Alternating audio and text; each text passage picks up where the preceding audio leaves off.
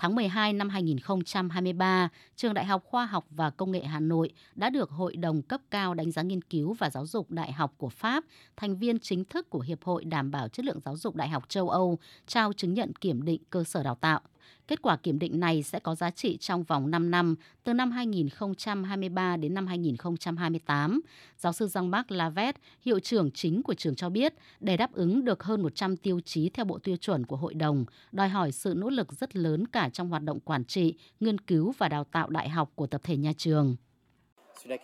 không chỉ giúp chúng tôi khẳng định uy tín với mạng lưới đối tác hiện tại mà còn là đối với các phụ huynh học sinh, sinh viên Việt Nam, giúp chúng tôi có thể thuyết phục họ chọn USTH và giúp trường chúng tôi nâng tầm hơn trên trường quốc tế.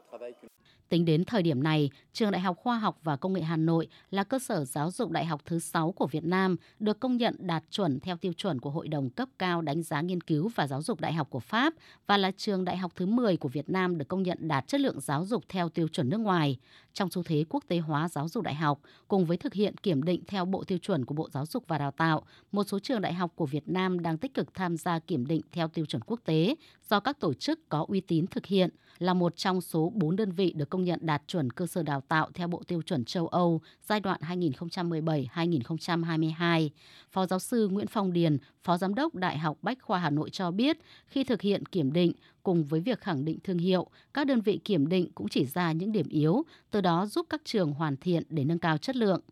Cái chứng nhận là đã đạt kiểm định mà mang lại cho Đại học Bách khoa Hà Nội những khuyến nghị mà thực sự để cải tiến và phát triển.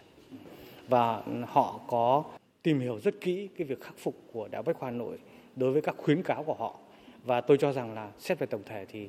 những khuyến cáo này của tổ chức HCS đã giúp cho nhà trường này nâng cao được chất lượng về mọi mặt. Kiểm định chất lượng đã và đang là yêu cầu bắt buộc đối với tất cả các cơ sở giáo dục đại học. Theo các chuyên gia, việc tham gia kiểm định quốc tế với những tiêu chí khắt khe là quá trình khó khăn và tốn nhiều công sức. Tổ chức kiểm định càng uy tín, càng được nhiều trường đại học ở nhiều quốc gia công nhận thì giá trị càng cao. Chỉ khi tham gia kiểm định quốc tế thì các cơ sở giáo dục đại học ở Việt Nam mới tạo được sự cạnh tranh cũng như khẳng định vị thế của mình trong khu vực và thế giới.